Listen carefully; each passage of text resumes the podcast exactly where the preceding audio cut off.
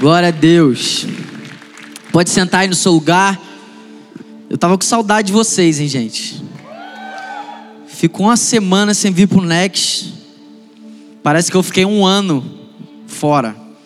Não sei se você tem essa saudade que eu tenho de você, mas eu tenho. Amém? Mas eu estou muito feliz de estar aqui. Ó, já percebeu a unção diferente, né? Gente, Peçanha noivou hoje. Irmão, cuidado de você estar tá aí no seu lugar, você cair no espírito aí, porque um, Peçanha está numa outra unção hoje. Meu Deus, está liberando ondas de avivamento ali daquela guitarra. Vamos aplaudir Jesus pela vida do Peçanha. Noivou, irmão. Deus continua fazendo milagres. Tem algum flamenguista aqui, gente? Tem algum flamenguista que não veio no culto semana passada? Nenhum. Ah, aqui só tem flamenguista crente. Tem nenhum flamenguista aqui que faltou o culto da semana passada? Ó, oh, aos pouquinhos, ó. Tem gente que ainda tem temor nessa igreja. Obrigado, irmão, pela sinceridade. Amém, né? Gente, estou com muita expectativa para compartilhar essa palavra e eu queria te lembrar que você está num culto de jovem, amém?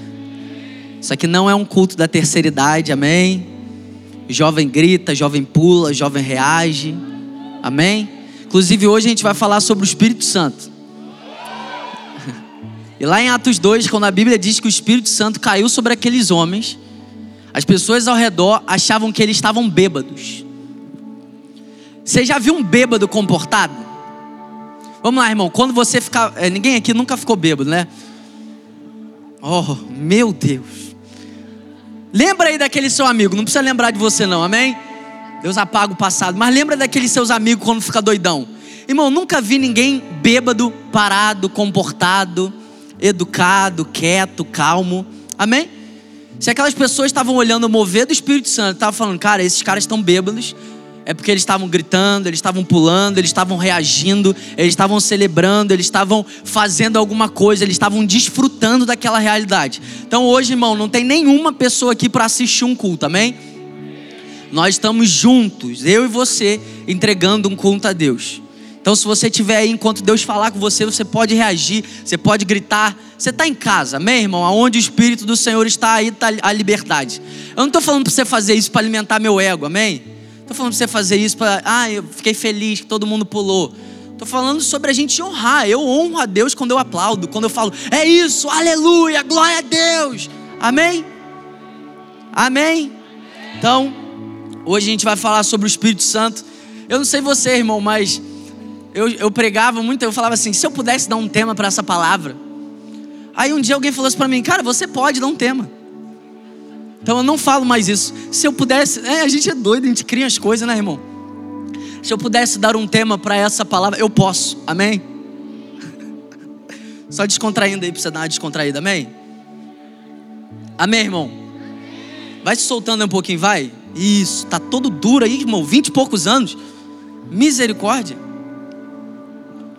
Nem lembro o que eu estava falando. Isso o tema da mensagem que eu posso dar.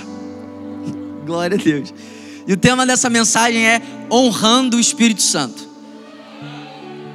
E sabe, antes de eu começar a pregar essa palavra, eu quero te dar uma boa notícia. Talvez, não sei como vai ser esse culto, irmão. Amém? Isso é bom. E se eu soubesse, eu estava no controle dele. Amém? Eu não sei o que, é que vai acontecer aqui na próxima uma hora. Eu não sei se alguém vai orar por você, eu não sei se alguém vai botar a mão na tua cabeça, mas eu quero te dar uma boa notícia que Deus com certeza vai fazer. Gálatas capítulo 3, versículo 2 diz que Deus libera o espírito por meio da palavra da fé. Então a boa notícia que eu quero te dar aqui nessa noite é que se ninguém botar a mão na tua cabeça, se ninguém olhar para você, se ninguém orar por você, Deus está com os olhos dele atentos sobre esse lugar, com os ouvidos inclinados ao seu clamor, e ele vai liberar o Espírito Santo dele, porque o que vai ser pregado aqui é a palavra dele, a palavra da fé. Amém? Eu quero orar sobre essa palavra, Pai. Nós concordamos com a Sua palavra. E nós te pedimos, Senhor, faça isso nessa noite. Libera o Seu Espírito Santo por meio da palavra da fé, Senhor. Libera o teu espírito sobre cada pessoa aqui nesse lugar. Cada coração aqui nesse lugar, nós cremos que o mesmo espírito que parava sobre o abismo em Gênesis 1 continua pairando nesse lugar. E nós cremos, Pai, mediante a Sua palavra, o Espírito vai cumprir a sua obra aqui nesse lugar. Nós cremos que a sua palavra é o seu haja aqui nesse lugar, Senhor. O haja luz, o haja cura, o haja restauração, o haja salvação. Nós cremos que o evangelho continua sendo o poder do Senhor para salvar todo aquele que crê, Pai. Por isso, abre os nossos olhos, libera sobre cada pessoa aqui conforme a sua palavra uma medida de fé. Espírito Santo Santo, eu te peço que você traga de volta aqueles que estão aprisionados por Satanás a sobriedade. Abra os nossos olhos, ilumine o nosso entendimento, faz o nosso coração queimar. Glorifica o teu nome, faz aquilo que só você pode fazer. Nós submetemos esse culto à sua liderança, nós amamos a sua liderança. Nós honramos a sua presença aqui, Espírito Santo, em nome de Jesus. Amém. Sabe, eu lembro que, acho que tem uns três anos, quatro anos, eu li um livro. Foi muito importante para mim, do Francis Chan. E o nome desse livro é O Deus Esquecido. Alguém já leu aqui? Muito bom, né? Inclusive, você pode sair daqui, acho que hoje não sei se a lojinha está aberta, mas eu acredito que esse livro tenha na lojinha. E hoje, como a gente vai falar sobre o Espírito Santo, sabe, irmão, o que a gente compartilha aqui é só uma pequena porção. Amém? Se fosse para pregar tudo sobre o Espírito Santo, eu ia pregar a eternidade inteira. Nenhum amém. Tá bom. Mas isso aqui é só uma porção. Isso aqui é só uma faísca para acender um fogo no teu coração. O meu desejo não é que você saia daqui saciado. O meu desejo é que você saia daqui com fome. Amém? Que você receba esse alimento, mas que você saia daqui sabendo que existe mais para você. Amém? Então o Francis Chan ele fala sobre o Deus esquecido. Mas é engraçado porque eu amo Francis Chan, isso não é uma crítica a ele, amém? Eu amo Francis Chan, é um homem de Deus que me abençoa muito.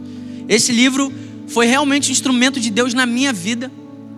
Só que hoje eu penso de uma forma assim: eu não creio que o Espírito Santo é o Deus esquecido.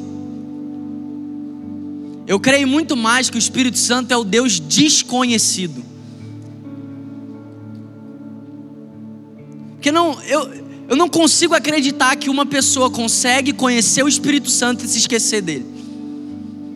Então eu acredito muito mais que o Espírito Santo é o Deus desconhecido do que o Deus esquecido.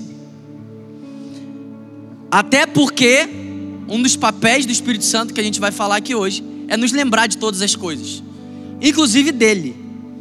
Mas você nunca vai se lembrar se você não acessar ele. Você nunca vai se lembrar dele se você não conhecer ele. Você nunca vai reconhecer ele se você não conhecer ele. Mas sabe o que é mais louco do Espírito Santo? Antes mesmo de você conhecer ele, ele já está fazendo algo na sua vida. Sabe, irmão, eu não acredito que existe uma pessoa aqui que não está aqui por causa do Espírito Santo. Todos vocês. Ah, Bernardo, eu sou católico, eu sou macumbeiro, eu sou ateu, eu acabei de transar. Irmão, você está aqui porque o Espírito Santo te trouxe. Então, antes mesmo de você reconhecer o Espírito Santo, ele já é real, inclusive na sua vida. Mas o fato dele ser real na sua vida não deve gerar em você uma passividade. Pelo contrário, se o fato de mesmo você não reconhecendo ele já é real, nós precisamos conhecer a ele, acessar a ele, desfrutar dele. Amém? E a primeira coisa que eu queria falar com você nessa noite é que o Espírito Santo não é uma energia.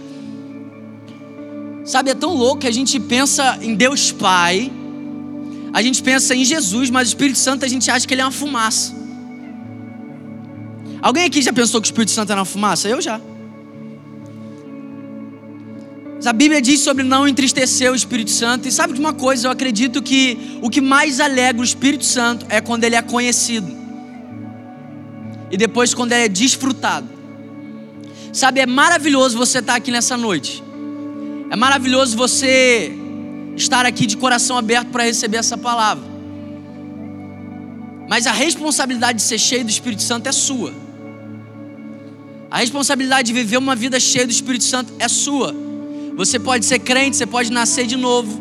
Você pode vir em cultos como esse, você pode estar com o Espírito Santo apagado dentro de você. Mas eu creio que Ele é poderoso para reacender essa chama no nosso coração. Mas Ele vai reacender essa chama quando a gente pedir. Sabe, irmão? Hoje é uma noite de você se livrar de desculpas. Hoje é uma noite de você se livrar da passividade. Hoje é uma noite de você se livrar de qualquer coisa, porque o Evangelho nos traz para uma posição de responsabilidade. Jesus não chegou para aqueles caras e falou assim: ó, todo aquele que alguém bater na porta por ele, a porta vai se abrir. Jesus falou assim: ó, se você bater, a porta abre. Se você bater, a porta abre. Se você bater, a porta abre. Se você pedir, ele te responde. Se você buscar, você vai encontrar. Então fala para você mesmo hoje, a responsabilidade é minha. De novo, a responsabilidade é minha. Amém? Abra sua Bíblia em João capítulo 17. Sabe, eu estou literalmente preso na palavra que eu preguei no Next Conference. O conference foi que? Agosto? Setembro? É, eu estou há três meses preso em João capítulo 13 até João capítulo 17. Isso é bom. Isso é bom porque Deus está enfatizando isso. Isso é bom porque Deus está querendo falar com a gente. Eu não tenho nenhum problema em pregar a mesma mensagem, irmão. Nenhuma. Inclusive, não sei se você já percebeu, eu tenho muito poucas mensagens. Eu prego praticamente sempre sobre a mesma coisa. Amém? E se você quiser ouvir outras mensagens, você abre a tua Bíblia. Mas no fundo é uma mensagem só também. então abre aí a sua Bíblia em João capítulo 17, versículo 24 ao 26. Sabe, irmão, João capítulo 13 até João capítulo 17, eu creio que você já aprendeu isso, porque a gente tem falado muito sobre isso. Mas João capítulo 13 até João capítulo 16 é o discurso de despedida de Jesus. Jesus está indo ser preso, ele vai ser crucificado, ele junta os discípulos dele e ele começa lavando os pés, fazendo promessas. Até João capítulo 16 é o discurso de despedida de Jesus. João capítulo 17 é a oração sacerdotal de Jesus. No final do seu discurso de despedida, Jesus ele vai orar ao Pai. E assim como todas as orações, mas essa oração é uma oração cheia de amor, cheia de zelo, cheia de paixão. Jesus, no versículo 24, começa dizendo assim: Pai, eu quero que os que me deste estejam comigo aonde eu estou, e vejam a minha glória, a glória que me deste, porque me amaste antes da criação do mundo. Pai justo, embora o mundo não te conheça, eu te conheço, e esses sabem que me enviaste. Eu fiz conhecer o teu nome e continuarei a fazê-lo, a fim de que o amor que tens por mim esteja neles e eu neles esteja. Sabe, poucos momentos antes de Jesus ser preso, poucos momentos antes de Jesus ser crucificado, Jesus ele está liberando através dessa oração todo o seu desejo, todo o seu afeto, todo o seu amor, toda a sua paixão, não apenas por Deus, mas por nós por nós, porque a oração sacerdotal de Jesus, ele mesmo disse, não era em favor apenas aqueles discípulos que estavam ali naquele momento com ele. Mas quando Jesus faz essa oração, ele diz que ele já estava orando por aqueles que viriam a crer nele. Ou seja, Jesus estava orando por nós. E eu amo porque o início da oração de Jesus já quebra qualquer complexo de inferioridade, de aceitação, de condenação, porque Jesus estava sendo entregue para ser morto, crucificado. Inclusive aqueles homens que estavam na frente deles eram os homens que iriam abandoná-lo, negá-lo, traí-lo. Mas ele está dizendo assim: aonde eu vou, eu quero que eles estejam comigo. Ou seja, Jesus não abre mão de você. Se o teu pecado fosse suficiente para Jesus abrir mão de você, com certeza ele teria feito isso com Pedro e com todos os outros discípulos sabendo que Pedro ia negá-lo, sabendo que todos aqueles homens que falaram que estariam com ele até o fim iriam embora, Jesus continuou dizendo: Pai, o meu desejo é que para onde eu estou indo, eles estejam comigo. Sabe, o amor de Deus, ele é um amor incondicional. Ou seja, é impossível você fazer algo para merecer o amor de Deus. Isso é maravilhoso, amém? Então, em João capítulo 17, Jesus ele estava orando por nós. Pode repetir comigo? Jesus estava orando por mim. Isso é muito maravilhoso. Agora, sabe o que é mais maravilhoso ainda? É que o Jesus que estava orando por você e por mim, em João capítulo 17, ele continua orando por nós à destra do Pai. Jesus é o nosso intercessor.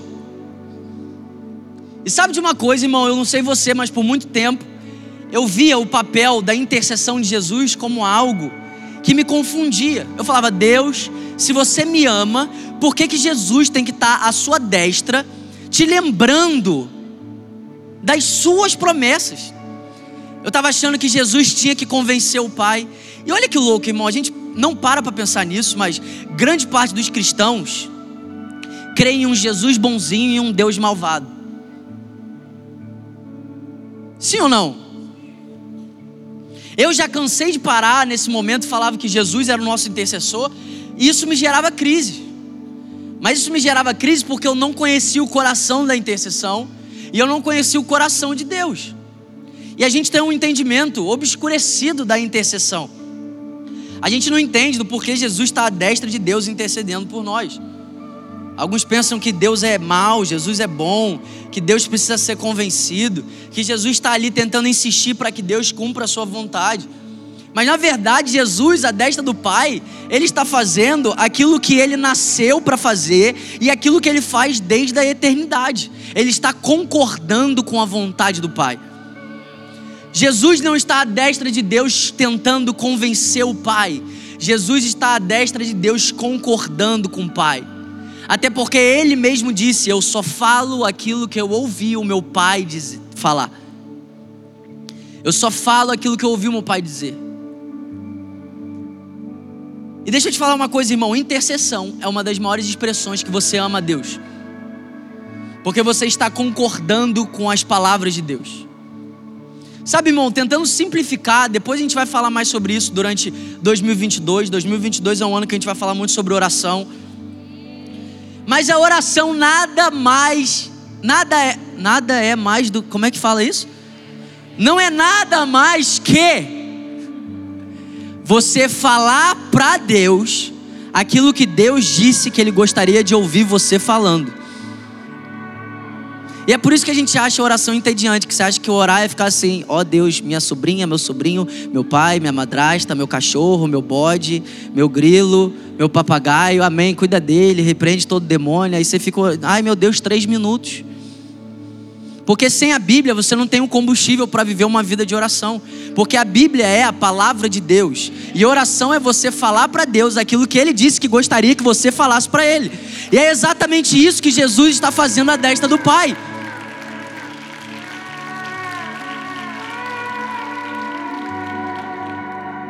Depois eu vou fazer uma série sobre intercessão, amém? Eu amo falar sobre isso. Mas sabe, a intercessão é uma expressão tão grande do amor e da nossa, do nosso compromisso com o Evangelho, com Deus, que Deus disse: Eu vou estabelecer guardas em Jerusalém. E eu quero que esses guardas não me deem descanso e continuem me lembrando daquilo que eu prometi, até que eu estabeleça Jerusalém como objeto de louvor na terra.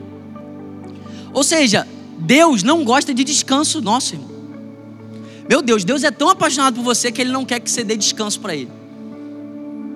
Ele está assim, ó, eu estou colocando intercessores para falarem para mim aquilo que eu disse para eles que ia fazer.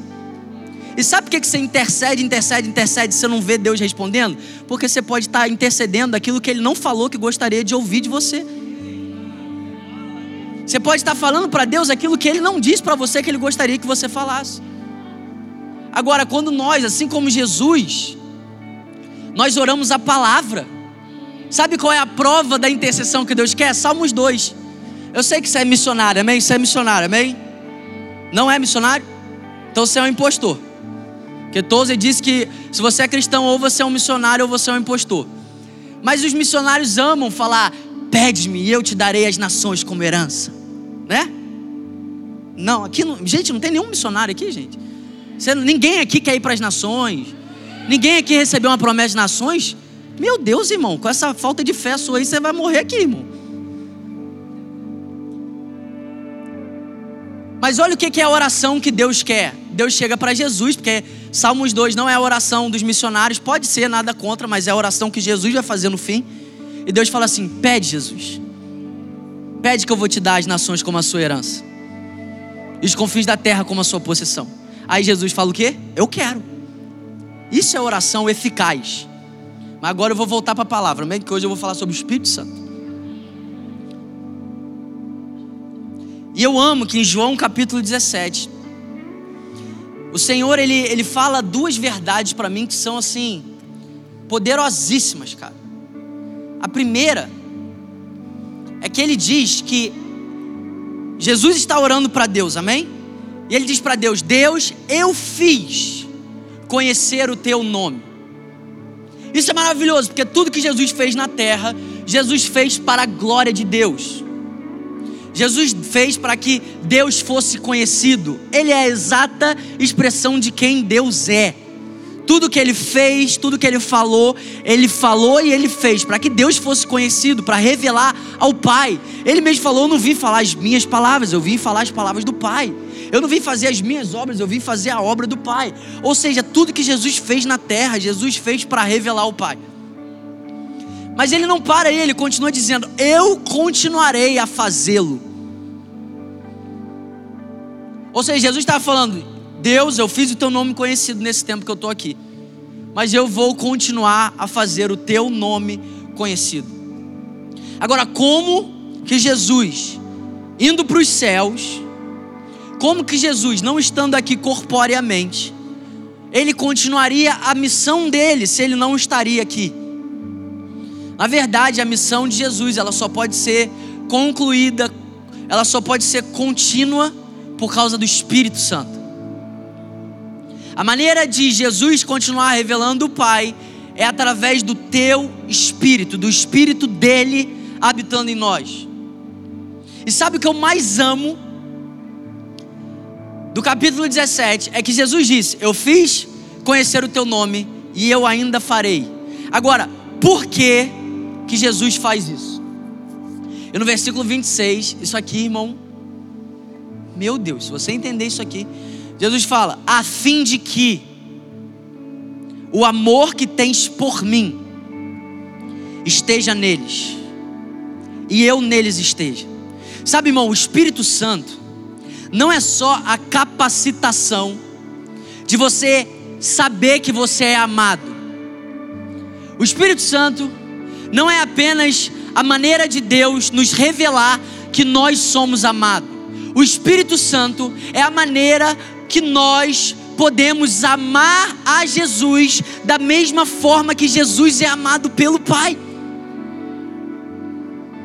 Ele disse: Eu fiz o seu nome conhecido, eu continuarei a fazer, a fim de que o amor com que você me amas, Deus, esteja neles. Irmão, eu não sei você, mas a Bíblia tira todas as minhas desculpas. Ah, Bernardo, mas eu sou inconstante. Desculpa, irmão, se você tem o Espírito Santo, a Bíblia diz que o Espírito Santo é a capacitação para você amar Jesus da mesma forma que Deus ama Jesus. Ah, Bernardo, mas eu não sei o que. É porque muitas vezes a gente não conhece o Espírito Santo. Sabe, irmão, muitas vezes a gente vive o nosso dia no meio da nossa correria e a gente se esquece do Espírito Santo. A gente não se esquece dos boletos. A gente não se esquece das contas. A gente não se esquece das afrontas. A gente não se esquece das incertezas, mas a gente se esquece do Deus que habita em nós. Eu não estou falando sobre você, não, estou falando sobre nós. Eu, pastor, líder, há mais ou menos um mês, eu cheguei na minha casa, depois de um dia corrido. E eu fui para minha sala, eu abri a minha Bíblia. E eu caí em arrependimento diante de Deus. Porque eu falei assim: Deus, eu esqueci que o Espírito Santo habita em mim hoje, o dia inteiro. Eu fiz a tua obra. Eu fui obediente, eu servi pessoas, mas eu me esqueci da realidade mais gloriosa da minha vida. É que você habita em mim. E sabe, desde esse dia, o Senhor ele tem me conduzido para um lugar que eu preciso conhecer o Espírito Santo. Eu não estou falando algo para você, irmão, que eu sou expert. Eu estou falando algo com você que eu estou aprendendo. E no Evangelho eu quero morrer sendo aprendiz. Amém? Porque enquanto você for um aprendiz, enquanto você for um aprendiz, irmão, você está blindando o teu coração contra o orgulho, a soberba e a vaidade. E eu quero ser um eterno aprendiz. E eu aceitei o convite de Deus de ser um aprendiz sobre o Espírito Santo. E depois daquele dia eu falei assim: eu não quero mais me esquecer de você, Espírito Santo. Mas sabe, ao invés de trazer uma condenação, isso trouxe para mim um desejo de conhecer mais Ele. Porque o fato de eu estar esquecendo do Espírito Santo é porque provavelmente eu não estava conhecendo Ele na medida que eu deveria para não esquecê-lo mais. Porque eu creio, porque eu vivi isso e eu vivo isso. Que é muito mais sobre ser o Deus desconhecido do que o Deus esquecido. Agora, o Espírito Santo é a capacitação para que eu e você, homens falhos, pecadores, pecaminosos, amemos a Jesus de todo o nosso coração. E essa é uma das promessas mais maravilhosas, porque a maior expressão do egoísmo é não devolver o amor que você recebeu de Deus. E eu quero gastar a minha vida devolvendo para Deus o amor que Ele me amou. Ele me amou primeiro, para que hoje eu possa amá-lo, da mesma forma com que Ele me amou e que Ele me ama. Então hoje, irmão, se você tem o Espírito Santo, eu creio que essa palavra vai te encorajar para você conhecer o Espírito Santo. Sabe qual é louco? Homens andaram com Jesus. Fisicamente, amém? Homens tocaram em Jesus fisicamente. Homens cearam com Jesus. Homens e mulheres foram tocados por Jesus. Os discípulos viveram anos, três anos, praticamente full time com Jesus. Agora, sabe qual é louco? Andar com Jesus não foi suficiente para gerar nos discípulos o que Deus desejava que eles tivessem. Eu sei que você pode ficar um pouco escandalizado aí. Mas irmão, Jesus é um líder tão livre que ele preparou homens para não dependerem dele.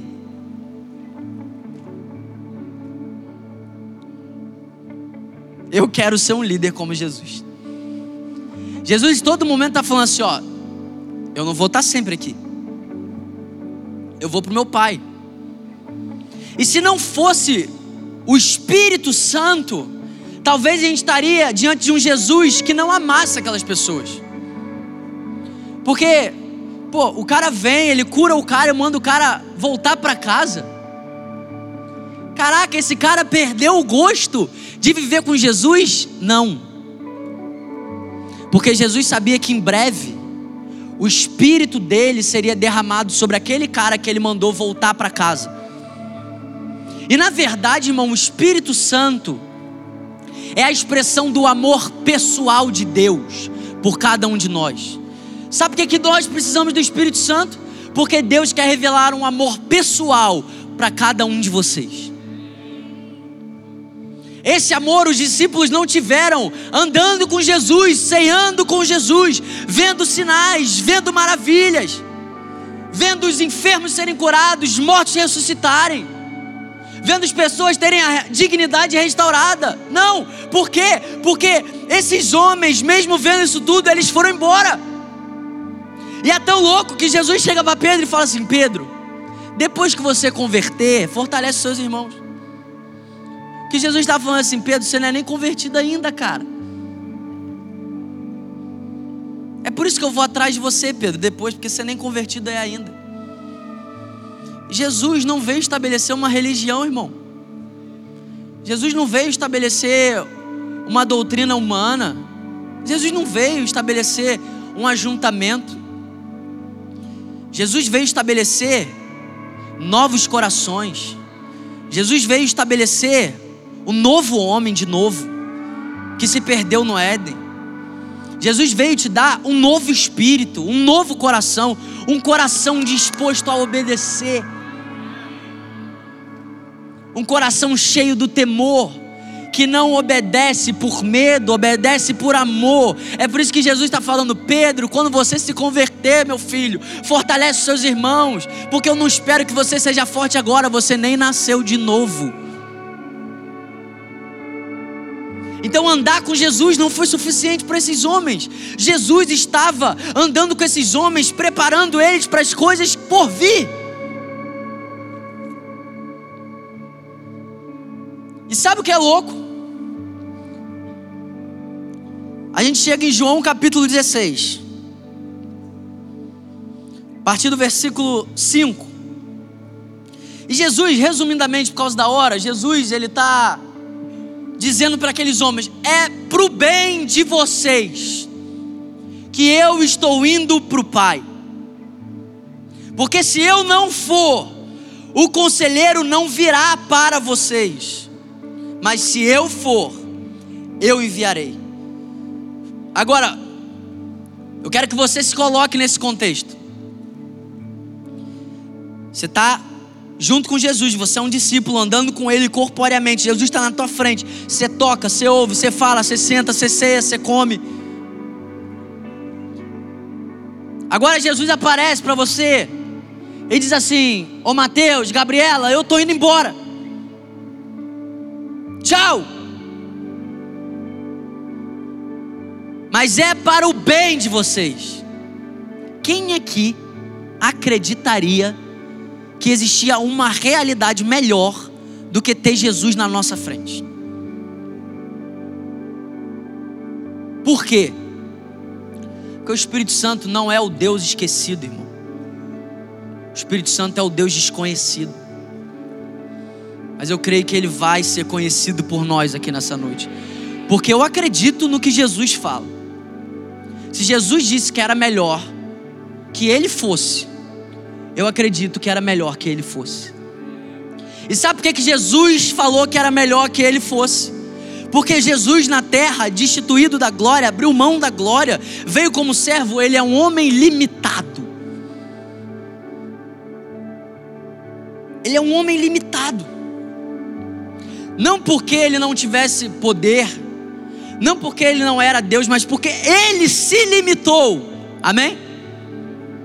Então Jesus não poderia estar em dois lugares ao mesmo tempo. Então Jesus curava pessoas, mas aquelas pessoas voltavam para a vida delas. E uma cura não é suficiente para te trazer a revelação completa de um Deus pessoal. Porque tem um monte de gente que já foi curada e está indo para o inferno. Tem um monte de gente que foi tocada, mas que está longe. Por quê? Porque uma cura, um milagre, não tem o poder de gerar em nós aquilo que só o Espírito Santo, o nosso amigo, o nosso ajudador, o nosso conselheiro, o nosso Deus presente, tem o poder para gerar em nós. E isso é tão maravilhoso que Jesus disse: é melhor para vocês que eu vá. E se Jesus disse, eu quero acreditar que a realidade que eu vivo hoje é melhor do que a realidade que aqueles homens viveram andando de frente com Jesus. Agora, você só vai conseguir acreditar nisso se o Espírito Santo nessa noite deixar de ser o Deus desconhecido e passar a ser o Deus conhecido. E eu vou pregar essa mensagem, eu estou pregando essa mensagem, porque eu creio que a palavra é que revela quem Ele é. E eu creio que ele vai deixar de ser desconhecido para muitos aqui nessa noite.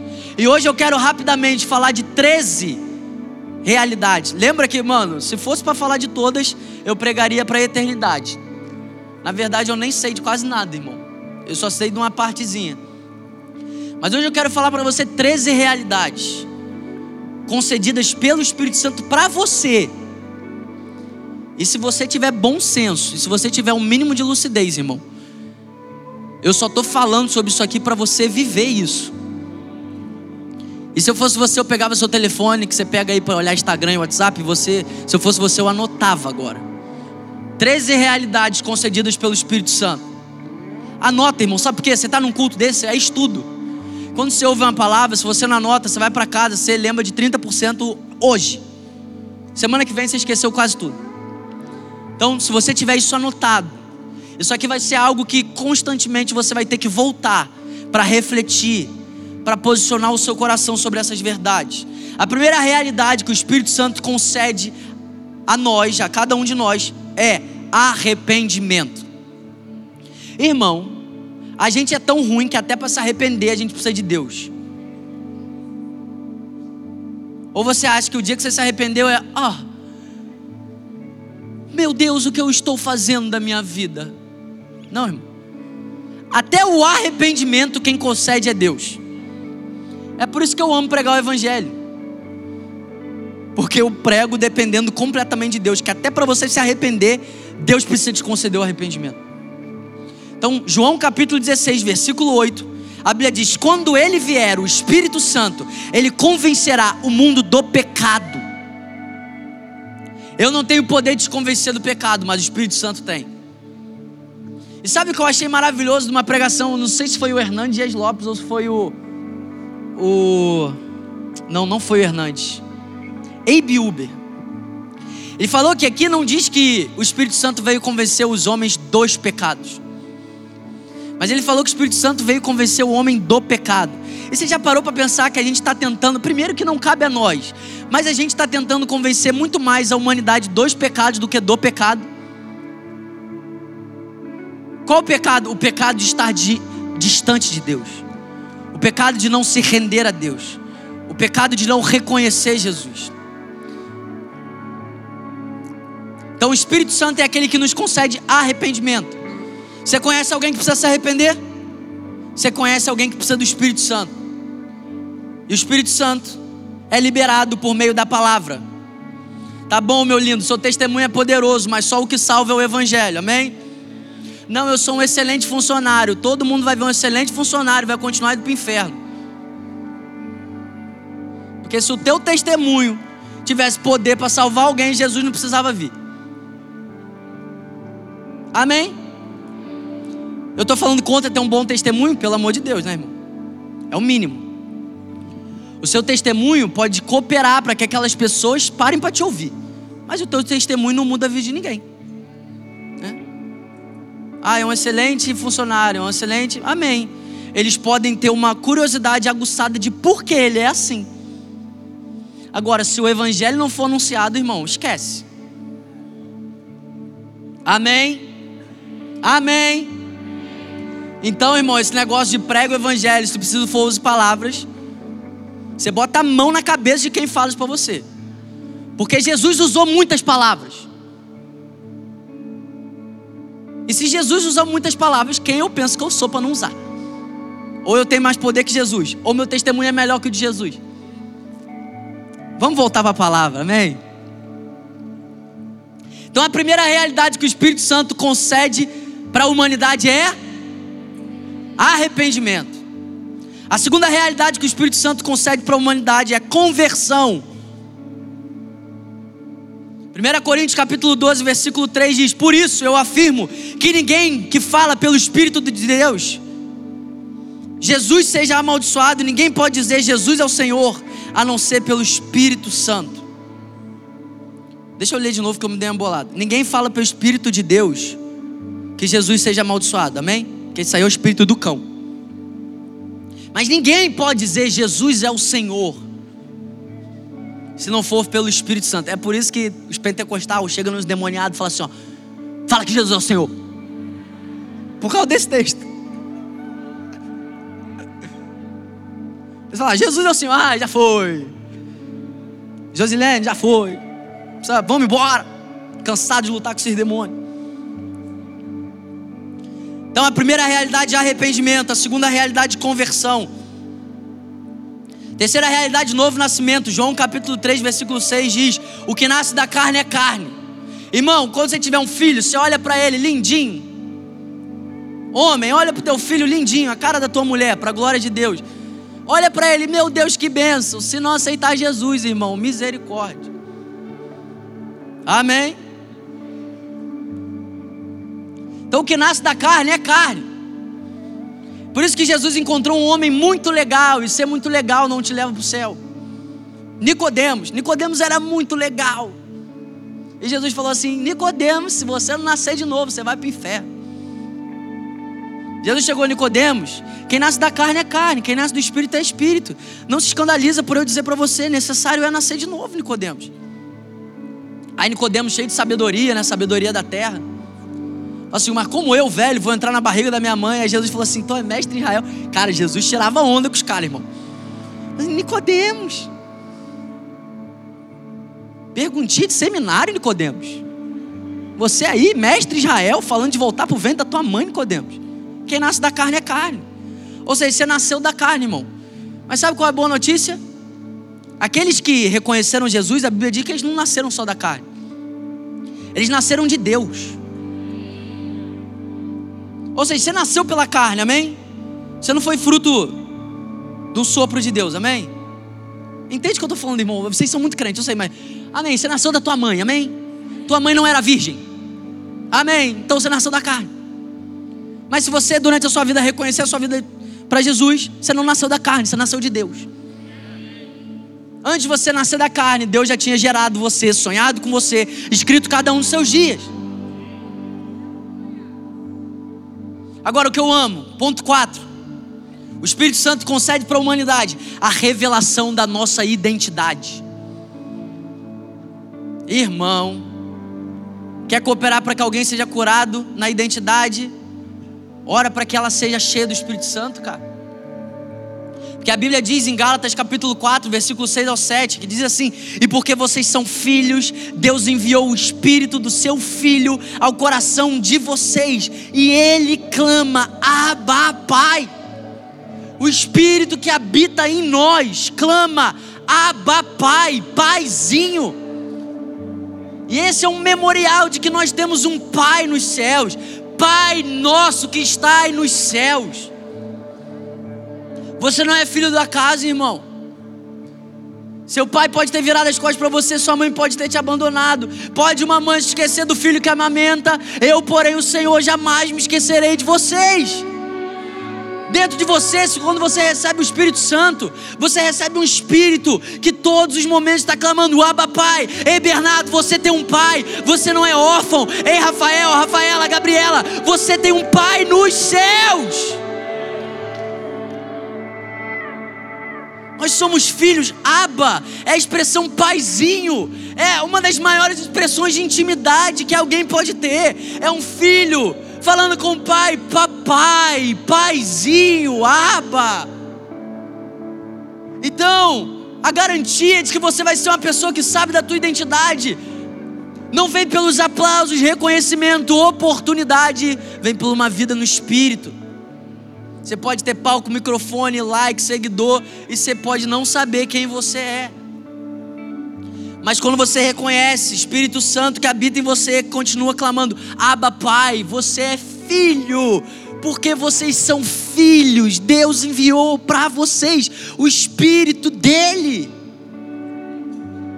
o Espírito do seu filho habita dentro de nós, para que a gente nunca se esqueça: eu não sou órfão, eu não fui abandonado, eu não fui deixado. Deus não se virou e me esqueceu. O Espírito Santo lembra aqui dentro de mim todos os dias. Ei, Bernardo, você está fazendo por onde? Você continua tendo um pai. Você não está fazendo por onde? Você continua tendo um pai. Você está amando o Senhor de todo o coração. Você continua tendo um pai. Você não está amando o Senhor de todo o coração. Continua o Espírito do Filho dizendo sobre você: Aba, Pai, Aba, Pai. Você tem um pai e pensa numa realidade que nós precisamos pregar, porque a maioria dos problemas da nossa geração e na nossa sociedade, a maioria dos problemas do ser humano nasce da orfandade.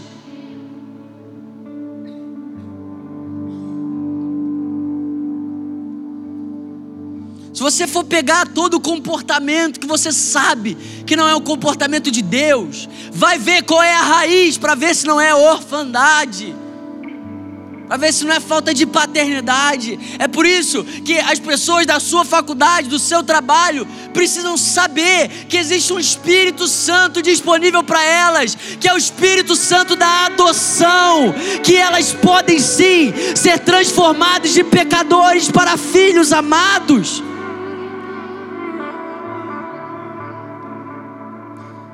Sabe, eu oro para um povo cheio da revelação de quem é. Porque, irmão, a gente não precisa de mais uma conferência, mais um pregador. A gente precisa de gente que sabe quem é. Quem sabe quem é, não se prostra diante das coisas desse mundo. Quem sabe quem é, não negocia princípios e valores. Quem sabe quem é, irmão, não fica negociando com capeta.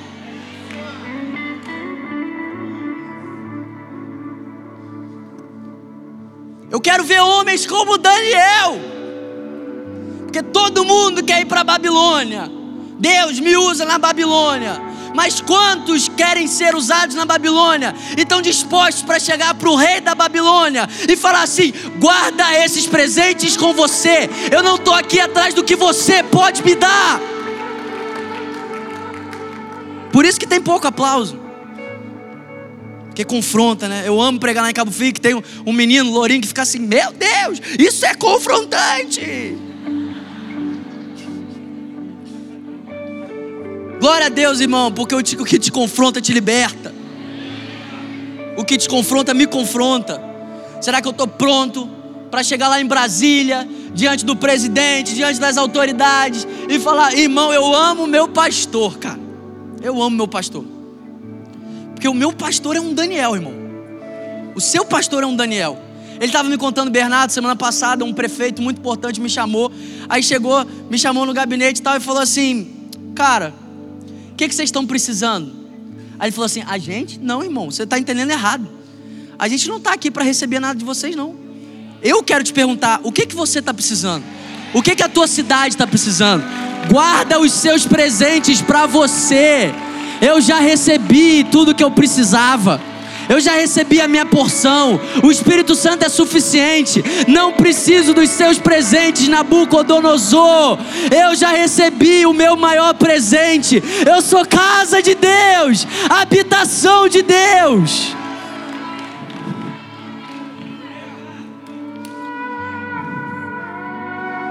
Ponto 5: o Espírito Santo é aquele que nos leva a uma vida de santificação. Ser cheio do Espírito Santo, irmão, não é virar um semi-anjo. Ser cheio do Espírito Santo é você viver uma vida santa.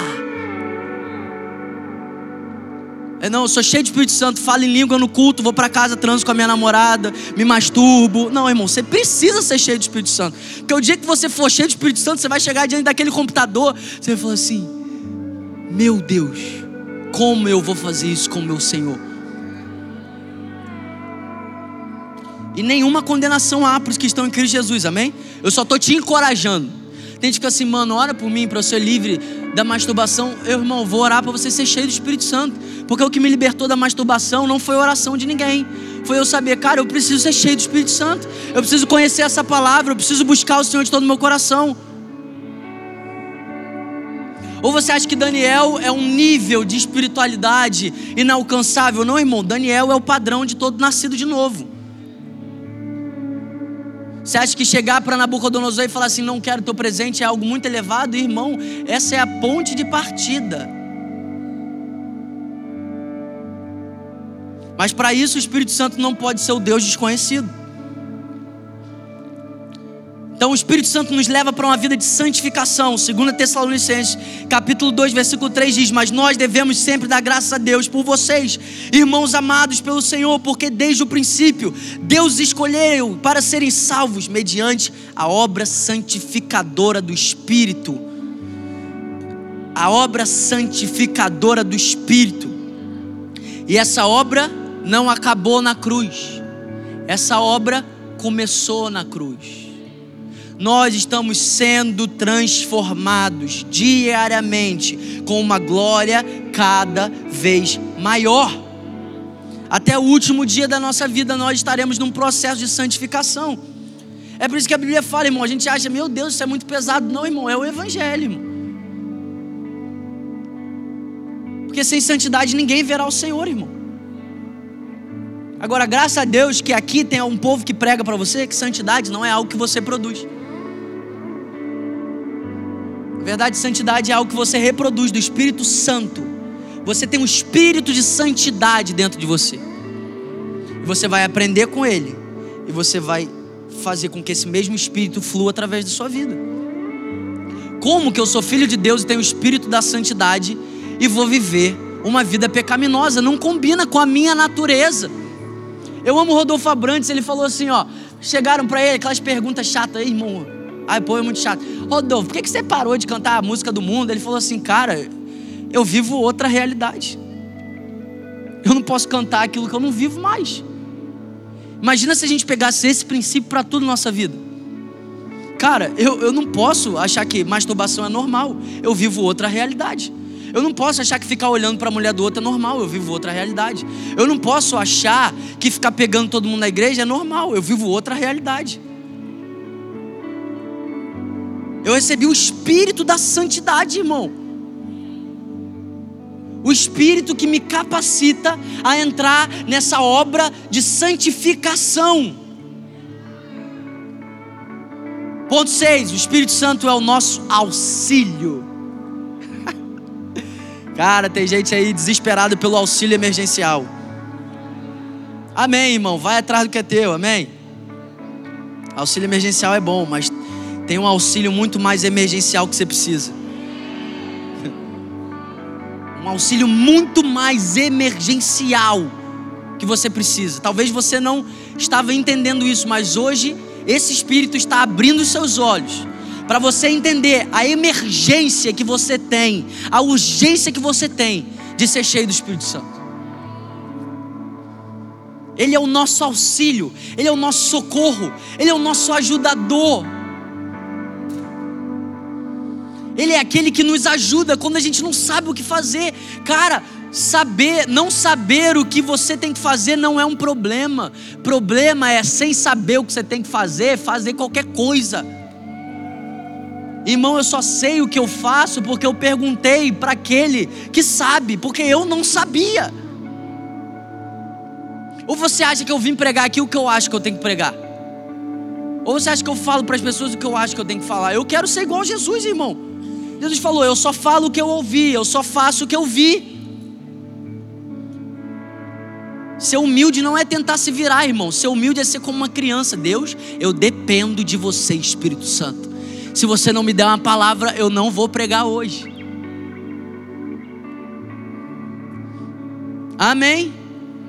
Chega na reunião de oração, tem gente que acha que toda vez tem que ter uma palavra. Toda hora, irmão, eu lembro quando eu era líder de GC. GC é uma benção. Mas tinha uns cabas no meu GC, irmão. Que era assim, gente, vamos comer. Posso falar um negocinho? Pode, irmão, fica à vontade. GC é para trocar, irmão. Mas é trocar. Não é monótono. Amém? Aí dava. Posso falar mais uma coisa? Não, porque Deus, porque Deus. Porque eu falei, irmão, que nível é esse? Meu Deus, cara, o seu contato com Deus é outra dimensão. Você e o Pai são um. Porque, meu Deus, toda hora, Deus me disse, Deus me disse, Deus me disse, Deus me disse, Deus me disse. Cuidado, irmão. Você tem noção do que é você falar para alguém que Deus, o Deus que não mente, que zela pela sua palavra, disse algo para você? Você nunca vai me ver entregando palavra para os outros toda hora, porque Deus não fala comigo para entregar toda hora. E muitas vezes o que Deus quer da gente é a mesma coisa que ele falou para Israel: cale-se diante dele. E tem gente querendo falar sem ouvir, querendo ensinar sem aprender. Masterclass. Deus abençoe você nas masterclasses aí da vida. Ele é o nosso ajudador, irmão. Ele é aquele que te ajuda quando você não sabe o que fazer. Deus, o que que eu tenho que fazer? Espírito Santo, eu não sei o que eu tenho que fazer. Me ajuda. Cara, ele é o teu ajudador. Espírito Santo, eu não sei se eu devo entrar por essa porta. fala comigo. Eu não sei se eu devo aceitar essa proposta. Eu não sei se eu devo ir para esse lugar. Eu não sei se eu devo pregar nessa conferência. Eu não sei se eu devo receber esse presente. Espírito Santo, fala comigo. Irmão, a gente quebra a cara desnecessariamente por não ouvir o Espírito Santo. Sabe, um dia eu estava entrando num lugar e aí me ofereceram algo e eu todo bobinho, né? Ai, que honra! Que honra! Aí eu entrei na sala, o Espírito Santo falou assim para mim: tá fazendo o que aí? Aí eu, Deus, mas isso aqui é de Deus. Ele, mas tá fazendo o que aí? Pode sair. Você está participando das boas-vindas, você vai ter que sair. Tá passando vergonha à toa, Bernardo. Aí eu, gente, queria pedir desculpa. Eu sei que eu estou sendo apresentado aqui hoje, estou sendo recebido por vocês, mas eu tenho que sair. Aí todo mundo, tem gente que ficou triste, ficou bravo. É, irmão, é melhor eles ficarem bravos comigo do que Deus. Aí eu, gente, desculpa, cara. Ó, oh, eu não vou nem botar a culpa em Deus, porque Ele falou comigo antes de eu estar aqui. Eu que fingi, achei que é coisa da minha cabeça. Ai, irmão, se você seguisse as coisas que você acha que é da tua cabeça. Aí tem gente que vai aqui oferta. Meu Deus, Deus mandou esvaziar. É, eu tô, tô sentindo que eu tenho que esvaziar a carteira. Isso é o diabo. Ah, irmão, o diabo cooperando para você cumprir um princípio. Nossa, ele é mais burro do que eu imaginava. O diabo nunca vai te encorajar a cumprir um princípio. Se Deus falou assim, ó, vira e dá tudo que você tem, pode ter certeza, é Deus que está falando, irmão. Se tem uma coisa que eu reconheço que é Deus que está falando na minha vida, é dinheiro. Eu falei assim, Deus, aí tá bom. Então peça ajuda do Espírito Santo, cara. Ele é o teu ajudador. Ele não fica ofendido em te ajudar, ele fica feliz. Não foi o homem que disse assim: o Espírito Santo é meu ajudador. Foi Jesus que disse: o Espírito Santo que eu estou te dando é o teu ajudador. Então repete comigo: nós precisamos de ajuda. Sabe, uma vida no Espírito é uma vida que se livra do orgulho, cara. Uma vida que não se esconde atrás de título. Eu preciso de ajuda, irmão. Eu preciso de ajuda todos os dias para ser um bom marido. Eu preciso de ajuda todos os dias para ser um homem segundo o coração de Deus. Eu preciso de ajuda todos os dias para ser um bom líder, um bom amigo. Irmão, eu não confio em mim, não. Uma vida no Espírito é uma vida que abre mão dos orgulhos. E a minha oração é que a liberdade do Senhor nesse lugar te leve para abrir mão dos orgulhos, cara. Ninguém está aqui para apontar o dedo para você, não, irmão. Ninguém está aqui para falar, ó, oh, eu sei porque que você veio aqui na frente. Eu sei. Não, irmão, pelo amor de Deus. Todos nós precisamos de ajuda. Todos nós precisamos de ajuda. Ele é o nosso ajudador. Ponto 7. Outra realidade que o Espírito Santo concede para a humanidade: paz, justiça e alegria. Romanos capítulo 14, versículo 17 diz: Pois o reino de Deus não é comida nem bebida, mas justiça, paz e alegria no, no, no Espírito Santo. Sabe, a paz, a alegria que a maconha não te dá, que o sexo não te dá, que a pornografia, a masturbação não te dá. Existe um lugar que você encontra ela. Esse lugar não é na Lagoinha, não é no GC de Fulano e Ciclano, não é no Next. Esse lugar é no Espírito Santo. Você tem noção que as realidades mais sobrenaturais, mais lindas e preciosas, nós temos livre acesso quando nós recebemos o Espírito Santo? Sabe, irmão, você não vai ser uma pessoa depressiva, a depressão não vai te matar, ela pode ter chegado, mas você vai saber que existe um espírito que te dá alegria. E a tua alma pode gritar, a tua mente pode não entender, mas você vai submeter a sua vida ao espírito. Espírito de alegria, o espírito de paz. Ah, Bernardo, eu estou precisando de paz. Você está precisando do Espírito Santo, irmão. Outra realidade que o Espírito Santo concede para nós é liberdade. 2 Coríntios capítulo 3, versículo 17. O Senhor é o Espírito, e onde o Espírito do Senhor está, aí é a liberdade. Ponto 9.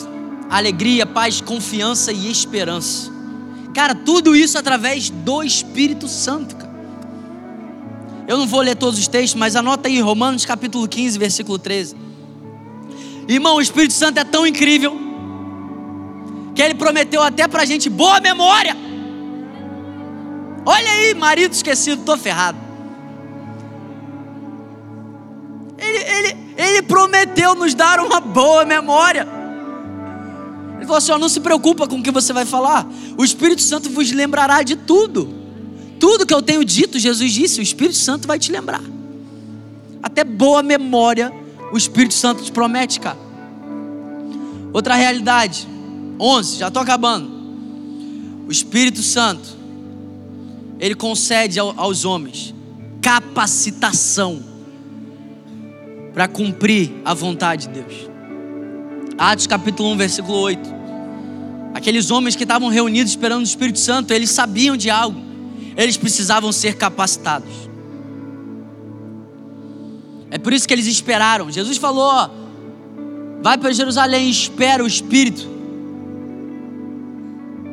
Espera, porque vocês vão ser as minhas testemunhas quando vocês receberem o Espírito Santo. Ou seja, irmão, para a gente testemunhar, para a gente viver uma vida para a glória de Deus, a gente precisa esperar o Espírito Santo habitar em nós. Ou seja, o Espírito Santo também é a capacitação para a gente viver a jornada que Deus já decretou a nosso respeito. O Espírito Santo é a capacitação, irmão. Eu lembro um dia, o diabo já tentava a minha vida desde moleque. Eu lembro que eu estava na igreja, lá em Cardoso Moreira, a igreja batista lá dos meus avós, e eu estava lá ouvindo o culto, e eu estava achando lindo o pastor pregando, eu devia ter uns nove anos. Aí eu lembro, irmão, como se fosse hoje. Eu cheguei assim: um dia eu quero ser pastor.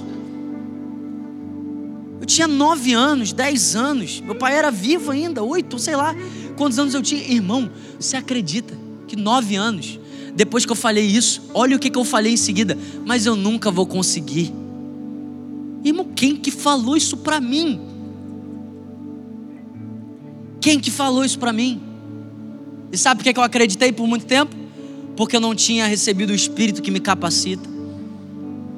Depois que eu recebi o Espírito que me capacita, eu entendi tudo que Deus me pede, Deus me pede, eu posso fazer porque eu dependo dEle.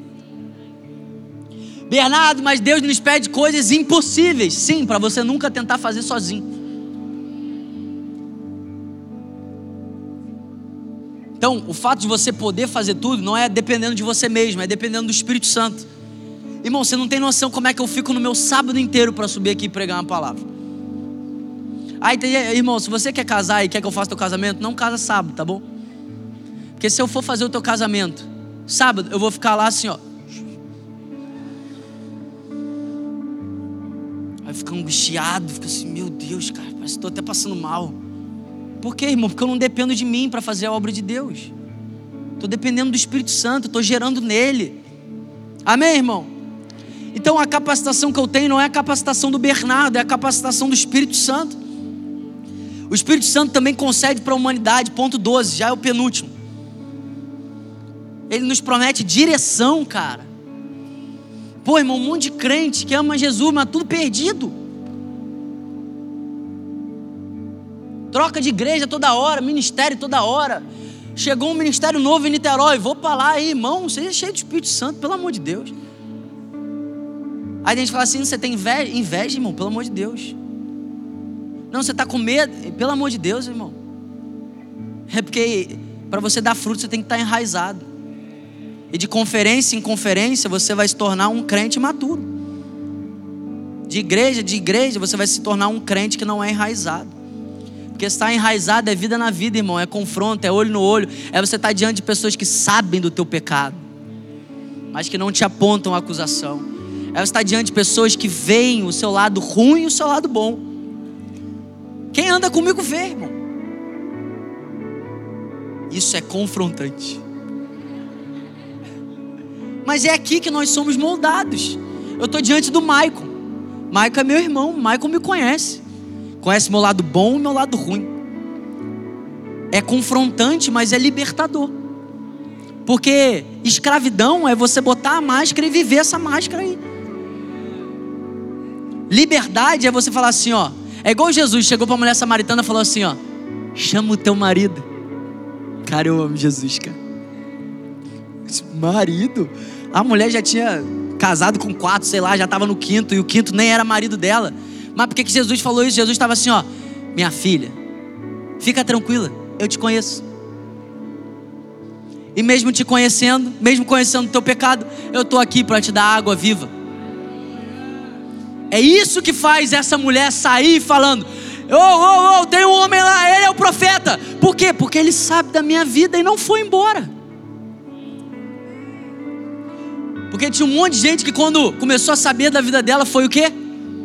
Quem te ama, irmão? Quem te ama é quem te conhece e permanece. Porque coisa ruim todo mundo tem. Problema, desvio de caráter, coisa para ser aperfeiçoado todo mundo tem. Ah, eu fui embora daquela igreja porque o pastor era grosso. Você nunca amou aquele pastor, irmão? Ah, eu fui embora daquele GC porque meu líder não sei o que, não sei o que lá. Vamos lá, irmão. A base da nossa vida é o amor. Quem ama permanece.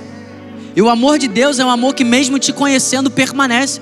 Você tem noção que Ele te conhece muito mais do que você se conhece, e mesmo assim, o Espírito Santo que um dia veio habitar em você nunca foi embora? Vamos ser sinceros: quem aqui nunca deu motivo para o Espírito Santo ir embora?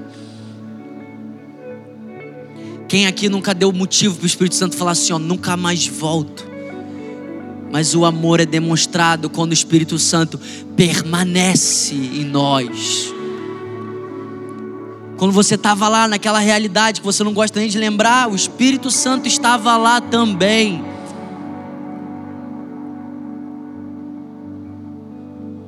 Então o Espírito Santo nos dá direção, ele nos guiará em toda a verdade. João capítulo 16, versículo 13. Ele nos guiará em toda a verdade toda a verdade, toda a palavra, Ele nos guia, toda a realidade que Ele tem para nós, Ele nos guia, irmão. Você só anda perdido se você não for cheio do Espírito.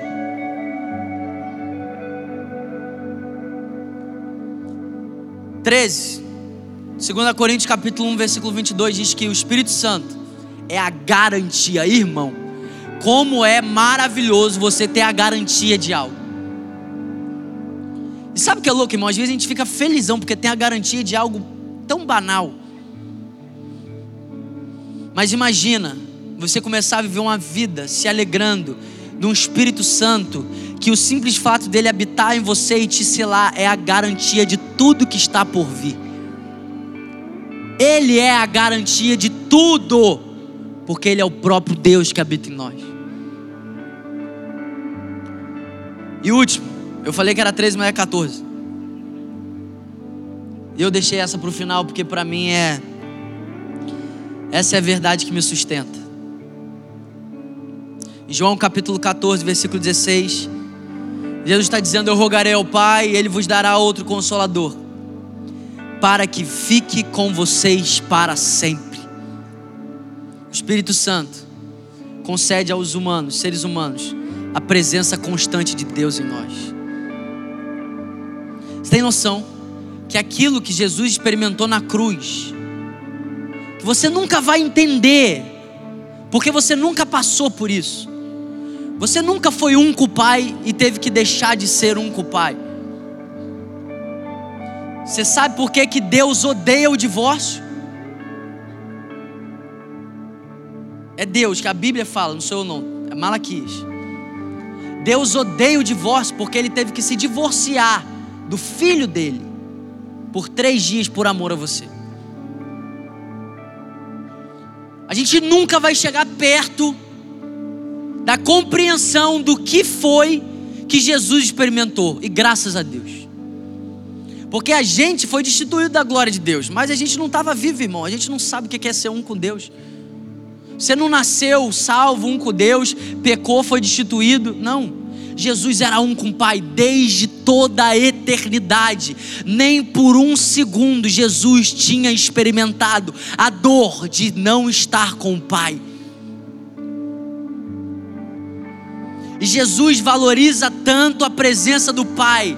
E, irmão, deixa eu te falar uma coisa: Deus não te criou por carência, Deus não te criou porque Ele precisava de você, Ele já era pleno na própria Trindade. Deus Pai, Filho e Espírito Santo, eles eram plenos nele mesmo. Ele nos criou para que a gente desfrute dessa plenitude. Deus não te criou porque Ele precisava de você, irmão. Ele já era pleno na Trindade. Então a gente não tem, a gente acha assim, meu Deus, Jesus está suando sangue, é, irmão. Sabe, mesmo não conhecendo essa realidade, leia a Bíblia e se choque, porque Jesus sabia que ele seria ressuscitado, amém? Amém? Tem alguém aqui, gente? Se quiser ir embora, pode ir embora, tá? Jesus sabia que ele iria vencer a morte depois de três dias. Mas mesmo sabendo, ele suou sangue. Mesmo sabendo que ele ficaria apenas três dias longe do Pai, a Bíblia diz que ele se perturbou. Porque Jesus desfrutou de uma realidade que nós estamos caminhando para desfrutar. E nós estamos caminhando para desfrutar dessa realidade que é valorizar a presença dele através do Espírito Santo. Então, a última realidade que eu quero falar aqui nessa noite é que o Espírito Santo é a garantia de que Deus está com a gente para sempre. Aquilo que Jesus precisou experimentar, pela graça e pela misericórdia dele, você e eu nunca experimentaremos. Nunca, nunca nós podemos crer que até o último dia da nossa vida e por toda a eternidade, porque Ele nos disse, Ele estaria com a gente. Agora, a minha pergunta diante disso tudo para você é: por que não ser cheio desse Espírito? Porque o que Paulo ordenou para a igreja é: sejam cheios do Espírito Santo. Ou seja, isso é uma decisão sua, isso é uma postura sua. Agora, a minha pergunta para você hoje é: diante de todas essas realidades, por que não ser? Por que não ser cheio desse Espírito? Que é o meio pelo qual nós podemos experimentar tudo que eu falei aqui nessa noite. E deixa eu te falar uma coisa, irmão. Se você reconheceu sua vida para Jesus, não existe nada, nem o presente, nem o passado, nem o porvir, nem altura, nem profundidade, nem anjos, nem demônios, nada podem te separar do amor de Deus. Então nada pode te impedir de ser cheio do Espírito Santo. Isso é muito mais uma postura nossa como filhos. Porque nos alcançar é obra dele, irmão. Não foram vocês que me escolheram. Mas ser cheio é responsabilidade nossa. Quem me salvou foi Deus. Não fui eu que me salvei. Eu nunca, eu nunca entreguei minha vida para Jesus, irmão. Eu só reconheci que Ele tinha me encontrado. Quando que você reconheci não, é, entreguei não, eu nunca aceitei. Quando você aceitou Jesus? O dia que eu entendi que eu era aceito, que Ele me encontrou, eu me rendi. Amém. Agora ser cheio, fica aí na tua cadeira esperando alguma coisa. Fica aí, vem pro Next e fala assim: Nossa, tomara que eu seja cheio do Espírito Santo hoje. Sabe, irmão, você tem que atrair o sobrenatural de Deus aquela mulher do fluxo de sangue, ela falou assim: não, se Deus é Deus, se é Jesus mesmo que está passando aqui, ele vai vir aqui. É, ela continuaria lá, estava morta. A gente fala assim: não, se for Deus mesmo, ele vem aqui. Ah, irmão. Não, se for de Deus mesmo, vai vir aqui. Vai nessa. Aquela mulher teve que sair do lugar que ela estava, teve que enfrentar o risco da morte, teve que entrar no meio de todo mundo. Ela falou: se eu somente tocar nele hoje, irmão, Deus não espera de você uma postura passiva. Deus espera de você a mesma, a mesma verdade que ele encontrou naquela mulher. Se eu tome, somente tocar nele. Agora, o que aquela mulher estava fazendo não era algo novo. Porque a Bíblia diz sobre tocar nas orlas dele. Ou seja, um dia essa mulher ouviu a palavra Então, aquela mulher só saiu daquele lugar para tocar em Jesus. Ela só tinha o entendimento: se eu somente tocar nele, eu serei sarado. Porque um dia ela recebeu a palavra da fé. E é justamente o que você está recebendo hoje. Agora, levantada onde você está e falar: ah, Eu vou tocar nele hoje. É uma decisão sua, meu irmão. Você está recebendo a mesma palavra que aquela mulher recebeu. Está recebendo a capacitação de fazer o que ela fez, mas levantar da tua cadeira e falar: ah, Eu corro o risco que for, eu só não saio daqui do jeito que eu entrei. Eu corro o risco que for, o risco da exposição, o risco da timidez, eu corro o risco que for, eu só preciso tocar nele hoje. Por que não ser cheio desse Espírito Santo? O Espírito que testifica que nós somos filhos, que nos revela o Pai. O Espírito que ilumina essa palavra para que ela seja a verdade nas nossas vidas o Espírito que sonda as profundezas de Deus. Por que não, meu irmão? Eu quero que você ouça não o Bernardo falando para você, mas eu quero que você ouça o próprio Deus dizendo para você, por que não ser cheio do Espírito Santo hoje? Ah, Bernardo, mas eu não sei o que, é que eu tenho que fazer. Eu não sei o que, é que Deus espera de mim. Sabe o que é mais louco, irmão? A gente pode pensar assim, mas algo tão precioso assim deve ser muito difícil de se alcançar algo tão incrível assim, uma vida cheia do Espírito Santo. Não, isso deve ser para os pastores, para os líderes, para os líderes de GC. Um dia Jesus diz assim em Lucas capítulo 11, versículo 10 ao 13: Se você quiser ser cheio do Espírito Santo, irmão, você só precisa fazer isso aqui hoje. Pois todo que pede, recebe. Ai meu Deus, eu amo o Evangelho. O que busca, encontra. O que bate, a porta será aberta. Qual pai do meio de vocês, se o filho pedir peixe, em lugar disso lhe dará uma cobra? Ou se pedir um ovo, lhe dará um escorpião?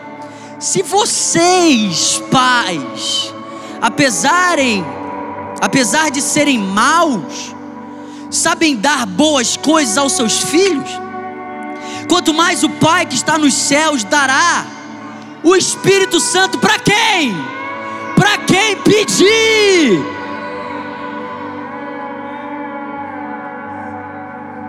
para quem pedir. Está disponível. Eu não sei qual é o estágio da vida, da sua caminhada com Deus que você está hoje. Se você está aqui e você não é crente, o Espírito Santo já está te conduzindo ao arrependimento. E você pode sair daqui hoje sendo cheio do Espírito Santo, e é assim que você vai sair. Se você está aqui, você já caminha com Jesus, talvez seja hoje o momento de você parar e tomar a decisão, eu vou reavivar a chama do dom que Deus me deu. A gente fala assim: Deus, reaviva a chama do dom que você me deu. Paulo chegou para Timóteo: Timóteo, reaviva você a chama do dom que você recebeu de Deus. Talvez você está aqui hoje, você ainda está preso no pecado. Mas hoje você pode receber o espírito da santidade, muito mais eficaz do que as suas vãs tentativas de viver o padrão de Deus sem o espírito da santidade. E sabe o que é o mais louco desse espírito? É por meio do amor que ele nos conduz ao arrependimento.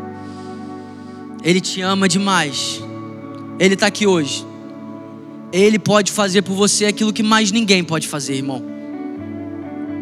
Ele pode preencher, sabe o mesmo Espírito que estava em Gênesis 1, diante de um mundo sem forma e vazio, é o mesmo Espírito que está aqui. Você pode estar exatamente assim, sem forma, deformado pelo pecado, deformado por viver uma vida separada de Deus, vazio.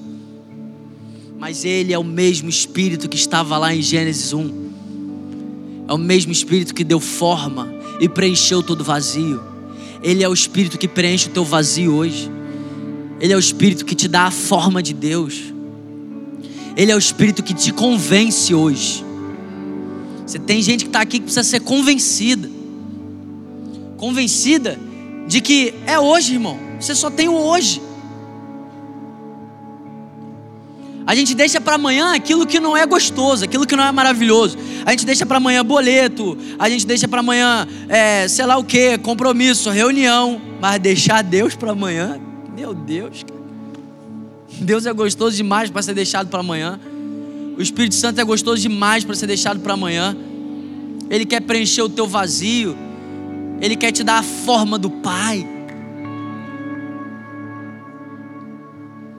Eu quero fechar, pode ficar de pé no seu lugar. João capítulo 3, versículo 3 ao 6. Digo a verdade: ninguém pode ver o reino de Deus se não nascer de novo. Perguntou Nicodemos: Como alguém pode nascer sendo velho? É claro que não pode entrar pela segunda vez no ventre da sua mãe e renascer. Respondeu Jesus: Digo a verdade. Ninguém pode entrar no reino de Deus se não nascer da água e do espírito. O que nasce da carne é carne. O que nasce do espírito é espírito. Deus não tem uma vida melhor para você, meu irmão. Deus tem uma nova vida para você. Deus não veio melhorar ou consertar a sua vida. Deus veio te dar a verdadeira vida. E a vida eterna é essa: conhecer a Deus e o Filho. Deus veio preencher hoje, através do Espírito Santo, o abismo que estava a sua alma. Deus veio trazer forma hoje aquilo que o diabo tentou deformar. E se lembre, essa é uma escolha sua. E se por acaso no seu coração agora tiver o desejo de tomar essa decisão de entregar a sua vida para Jesus e voltar para Ele, eu quero te dar uma excelente notícia. Você só está tendo esse desejo porque Ele colocou esse desejo no teu coração. O Espírito Santo que você vai ser cheio hoje, ele já está agindo em você. Ele já está te convencendo, tirando as escamas, abrindo seus olhos. Ele já está te convencendo de que não vale a pena sair daqui do mesmo jeito. E esse é o dia que Ele preparou para você ser cheio dele. Sabe, nós vamos cantar essa canção. E sabe, irmão, eu vou fazer o apelo depois dessa canção. Mas se você já quiser sair do seu lugar e se render a Jesus, voltar para Ele, você pode sair do seu lugar agora. Porque eu creio que Deus quer levantar mulheres como a mulher do fluxo de sangue aqui. Se você sabe que Ele está te chamando aqui nessa noite. Se você sabe que Ele está te convidando para algo novo. Eu vou fazer isso depois da canção, mas se você quiser, você já pode sair aqui agora. Porque existe liberdade nesse lugar. A mesma liberdade que fez aquela mulher sair do lugar dela e falar: Eu preciso tocar em Jesus hoje. Será que você pode levantar as suas mãos? Eu creio que enquanto a gente canta essa canção, o Espírito Santo vai continuar fazendo a obra dele no seu coração. E não tenha medo, não tenha vergonha. Aonde o Espírito Santo de Deus está, ali há liberdade, e Ele está aqui. Esse é um lugar de liberdade. Essa é a sua noite a noite você ser cheio. Mas quem quer ser cheio, faz alguma coisa.